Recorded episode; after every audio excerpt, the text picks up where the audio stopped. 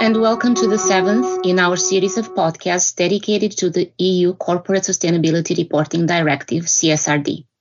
I'm Simona Romanoschi, VP of Innovation at Intertek Business Assurance, and I am joined by Mark Thomas, Executive Vice President of Sustainability and Assurance at Intertek. He's responsible for how Intertek looks at sustainability internally and how we support our clients with sustainability solutions.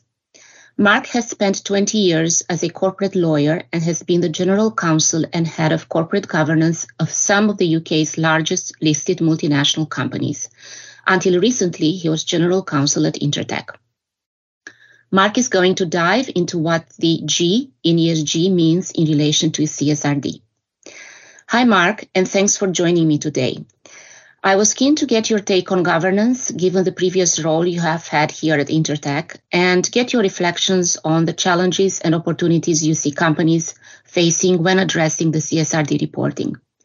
So this is the final podcast on explaining the requirements, focusing on G in ESG.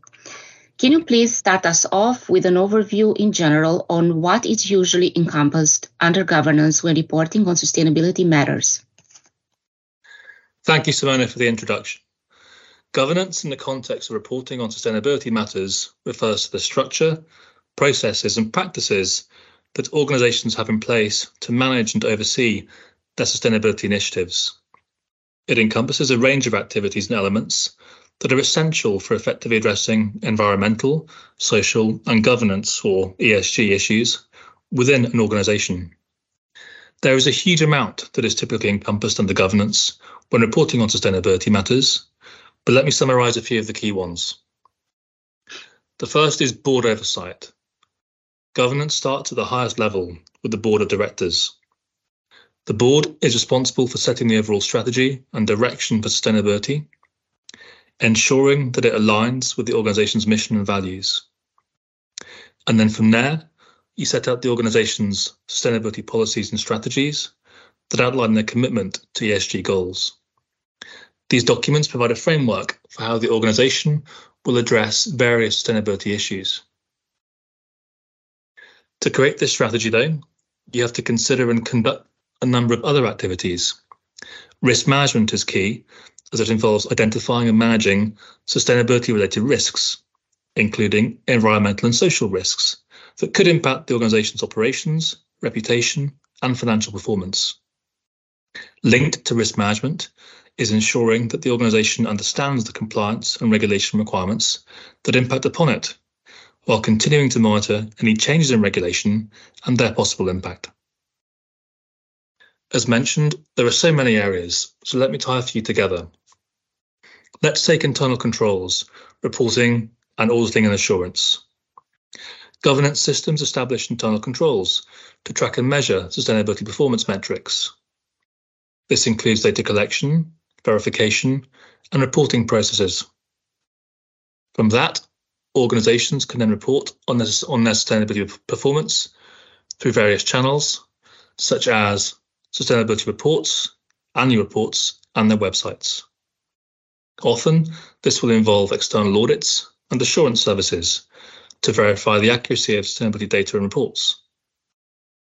This enhances credibility and transparency. Then you want to be regularly, regularly monitoring and reporting on sustainability key performance indicators or KPIs for tracking progress toward sustainability goals. I'll also touch on internal and external culture around sustainability commitment. I know we touched on this on our social podcast, but governance fosters a culture of ethical behaviour and social responsibility within the organisation, emphasising the importance of sustainability in decision making. Governance also encompasses efforts to promote diversity and inclusion at all levels of the organisation, ensuring equitable opportunities for all employees. Externally, this culture extends to the management of supply chains, including supplier sustainability assessments, and audits. Today, we typically see organizations tie executive compensation to their sustainability performance as a way to incentivize leadership to achieve their sustainability goals. And interestingly, this is one of the KPIs in CSRD. I could go on, but you get the point that governance is ultimately the foundation for how you build your sustainability strategy and how you effectively manage and deliver it. That involves leadership, policies, risk management, transparency, and stakeholder engagement to drive sustainable practices and create long term value for all stakeholders. Thank you, Mark. So, because governance is across all elements, we can't really look at it as a standalone uh, pillar. With that in mind, can you perhaps explain what governance means as it relates to the CSRD requirements? Of course. So, compared to the social and environment sections, there are actually a few parts on governance in the CSRD KPIs. So, let me break it down further. The reporting requirement KPIs start off with the general requirements section, ESRS 1, which stands for European Sustainability Reporting Standards. Then, under ESRS 2, there are 10 topic specific ESRSs and G. Within those KPIs, there are cross cutting questions related to governance, strategy, impact, risk and opportunity management, and finally, metrics and targets. Therefore, each topic specific subsection will have a set of governance questions. Then, for governance as a standalone ESG pillar, you have eight KPIs under business conduct. Let's first look at the general requirements section and how governance factors in.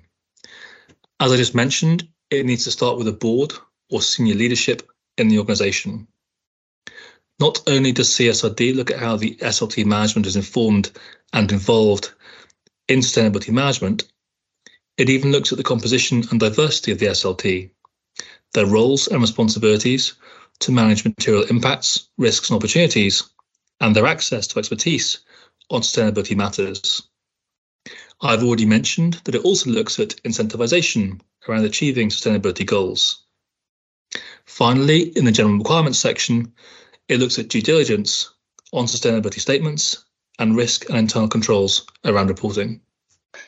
Mark, sorry to interrupt, but just on, on that point around explaining the management's um, made up and their sustainability knowledge, surely that seems very demanding and even subjective request for companies to report on. I think I need to remind of the intent of the CSRD regulation to have to answer this. CSRD is aiming to align, strengthen, and bring consistency to sustainability reporting and show the progress being made. So this is one of those KPIs where it is setting an expected standard and therefore pushing companies to make sure they're getting the right level of sustainability advice.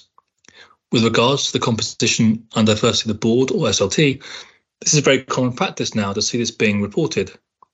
When we consider, like you did under the social podcast, the drive for more diversity and inclusion. Yeah, that makes sense. Thank you, Mark. Please continue.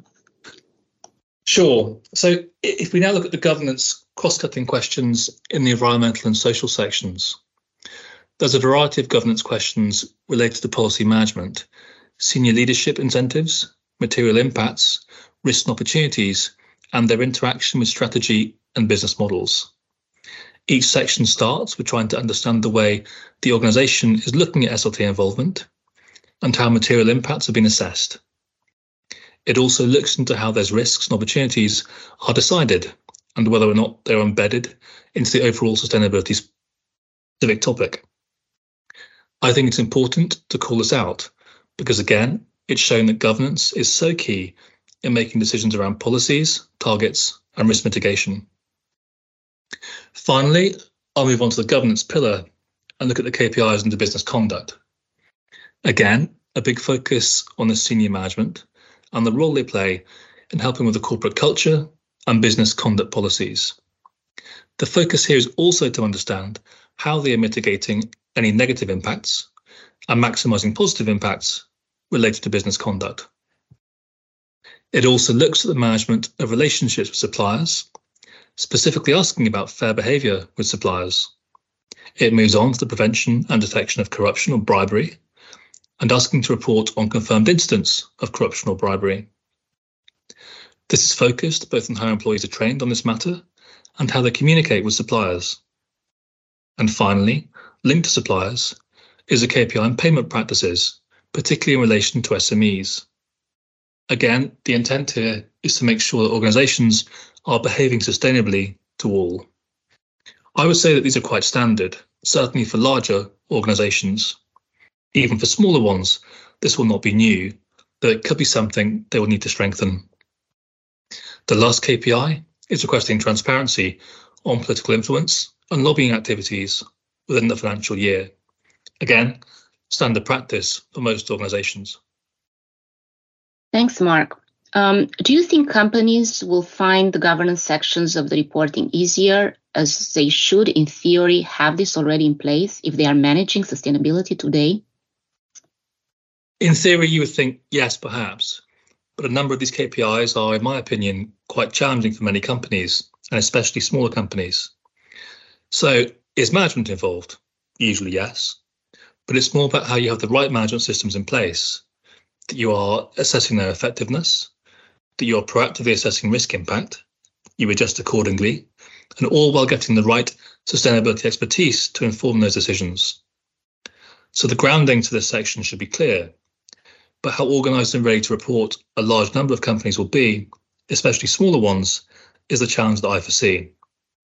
Now is definitely the time to act, especially SMEs, so they can gap assess where they stand today and make the necessary changes. Thanks. This is very insightful. Um, any final comments? Um, just to remind organisations, this is a great opportunity, as I see it, to take advantage of this reporting guidance, to use it to strengthen your sustainability governance, policies, and practices.